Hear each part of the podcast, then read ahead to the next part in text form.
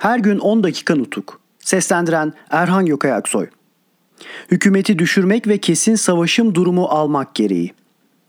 Baylar Ali Rıza Paşa hükümeti çekilmemiş, mecliste başına iş açmaktan sakınarak düşürme yoluna gidememiş ve kimi üyeleri değiştirilmiş olan Ali Rıza Paşa hükümetine güven oyu vermiştir. Ali Rıza Paşa hükümetinin meclis önünde okuduğu bildiriyi bilmem hatırlar mısınız?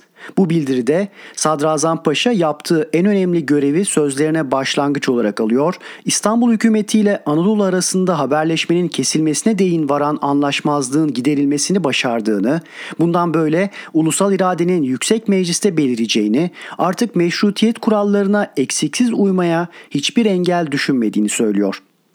Baylar bu sözlerle heyeti temsiliyenin ulusal irade adına iş görmesine ve meşrutiyet kurallarına uygun işlere engel olmasına artık yer olmadığı üstü kapalı olarak anlatılmak isteniyor. Daha dün Meclisi Milli'nin İstanbul'da toplantıda bulunduğu bir sırada ulusal iradeye de uluslararası kurallara da aykırı olarak kendilerinin ve kendileriyle birlikte meclisin ve ulusun nedenli ağır bir saldırıya uğradığını söylemeyi gerekli görmeyen sadrazam gene heyeti temsiliyeyi jurnal ederek gönlünü rahatlatmaya çalışıyor ve bizim sayın milletvekili arkadaşlarımız da bu sözleri tam bir sessizlikle dinlemek yeteneğini gösteriyorlar. Hükümet siyasal topluluklara karşı tarafsızlıktan ayrılmadığını ve ayrılmayacağını belirttikten sonra bugüne değin elde ettiği başarıların değerlendirilmesini meclise bırakıyor. Sadrazam devlet işlerinin düzeltilmesi gerektiğini söylemekle Osmanlı Devleti'nin her yabancı devlet baskısı karşısında kaldıkça izlediği eski yöntemi yeniden dirilterek dünyaya yeni düzeltmelere girişileceği yolunda söz veriyor. Büyük ölçüde yetki genişliği vereceğiz. Azınlıkların haklarını güven altına almak için nispi temsil kuralına başvuracağız. Adalet, maliye, bayındırlık ve güvenlik işlerinde, dahası sivil yönetim işlerinde bile yabancılara yeterince denetleme yetkisi vereceğiz diyerek düşündükleri düzeltmelerin ilkelerini sayıyor. Sadrazam Paşa dış işlerden söz ederken de ateşkes anlaşması hükümlerinden ayrılmamak hükümetçe gerekli görülmektedir diye söz veriyor. Öte yandan İzmir'in işgali yüzünden meydana gelen ayaklanmayı sona erdirecek ancak barıştır demekle yetiniyor ve dayancın ve sağgörünün güçlüğü kolaylığa döndüreceğine tam kanısı olduğunu söyleyerek bildirisini bitiriyor. Ali Rıza Paşa'nın ve hükümetinin iç yüzü Baylar Meclisi Mebusa'nın onayına sunulan bu bildiriyi inceleyip yorumlamakla burada vakit geçirmeyi gereksiz sayarım. Yalnız baylar Sadrazam Ali Rıza Paşa'nın hükümetinin iç yüzünü ve utanmazlığını gösteren bir belgeyi olduğu gibi bilginize sunmama izin vermenizi rica edeceğim. Çok ivedidir. İstanbul'dan 14 Şubat 1920 illere ve bağımsız sancaklara. Bu kez meclisi mebusanda okunup büyük bir çoğunlukla onaylanan ve hükümete güven oyu verilen programın önemli noktalarından biri olmak üzere artık meclis toplanarak ulusun her türlü isteklerinin belireceği tek yer niteliğiyle Tanrı'ya şükür çalışmaya başladığına göre meşrutiyet kurallarının bütün engel ve yetkilerden uzak olarak eksiksiz işlemesi gereken yurdumuzda bu meclisten başka yerde ulusal irade adına söz söyleme ve istekler ileri sürmeye yer ve olanak kalmadığında tarafından hükümet işlerine karışma sayılıp cezalandırılması gerektiği bildirilir. Sadrazam Ali Rıza Baylar böyle bir genelgeye ne gerek vardı? Heyeti temsiliyeyi ulus gözünde küçük düşürmekte, onun cezalandırılabileceğinden söz etmekte ne yarar vardı? Eğer heyeti temsiliye zaman zaman hükümetin dikkatini çekmeye gereklik görüyor idiyse, bunun nedenli temiz ve yüksek düşüncelerle olduğundan ve nedenli yurtsal zorunluluklarla yapıldığından daha da kuşku duyulabilir miydi?'' Heyeti temsiliyeyi dolayısıyla ulusun birliğini ve dayanışmasını ortadan kaldırmayı başlıca erek bilen hükümet, Aydın, Adana, Maraş, Urfa, Antep cephelerinde yapılmakta olan çarpışmalardansa hiç de duygulanmış görünmüyordu. Yabancı devletlerin doğrudan doğruya hükümetlerine yapmış oldukları saldırıdan üzüntü duymuyordu. Şunu da açık olarak söylemeliyim ki her türlü ulusal isteklerin belirdiği tek yer olması gereken Meclisi Milli'nin Sadrazam Paşa'nın Tanrı'ya şükrederek söylediği gibi çalışmaya başladığı da ne yazık ki görülmüyordu.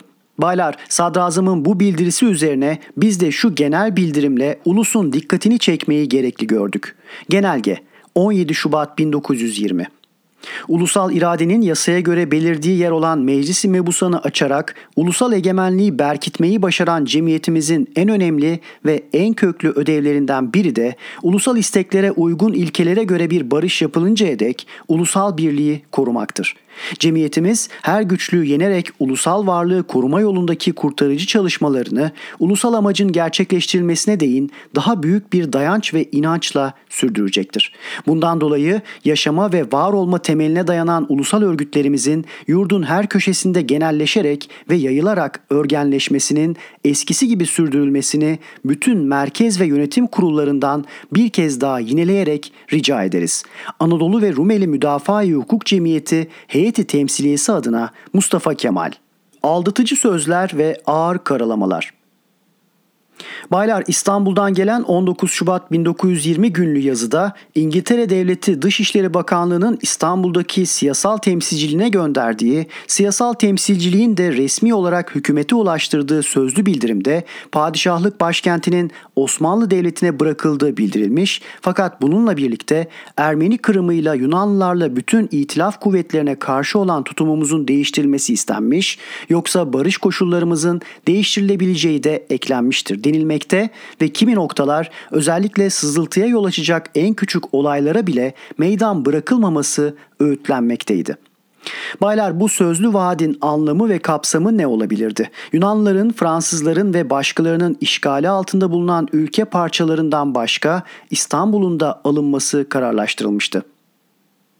Fakat ileri sürülen koşula uyulursa İstanbul'u almaktan vazgeçeceğiz mi denilmek isteniyordu. Yoksa Yunanlıların, Fransızların, İtalyanların işgalleri aslında geçicidir. İtilaf devletleri yalnız İstanbul'u alacaktı. Fakat önerdikleri koşula uyarsak onu da bırakacaklardır anlamı mı çıkarılıyordu.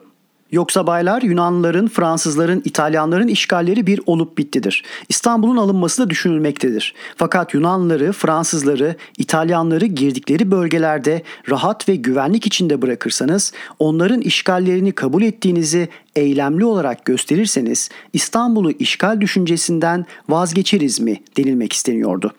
Ya da baylar itilaf devletleri işgal bölgelerindeki düşman kuvvetlerine karşı Kuvayi Milliye'nin kurduğu cepheleri bozdurmayı, açtığı savaşları ve giriştiği hareketleri durdurmayı İstanbul hükümetinin başaramayacağını iyice anladıkları için Yunanlılara ve itilaf devletlerine yapılan saldırının önlenememiş ve aslı olmayan Ermeni kırımına son verilmemiş olduğu gibi uydurma nedenlerle İstanbul'u da mı işgal etmek düşüncesindeydiler.''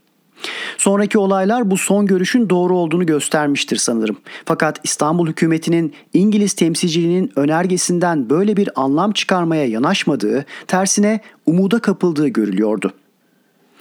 Baylar, yapılan önerinin nedenli yersiz olduğu üzerinde bir fikir verebilmek için biz de o günlerle ilgili bazı durumları hatırlayalım. Kuşku edilmemek gerekirdi ki Ermeni Kırımı üzerine söylenen sözler gerçeğe uygun değildi. Tam tersine güney bölgelerinde yabancı kuvvetlerce silahlandırılan Ermeniler koruyucularından yüz bularak bulundukları yerlerdeki Müslümanlara saldırmaktaydılar.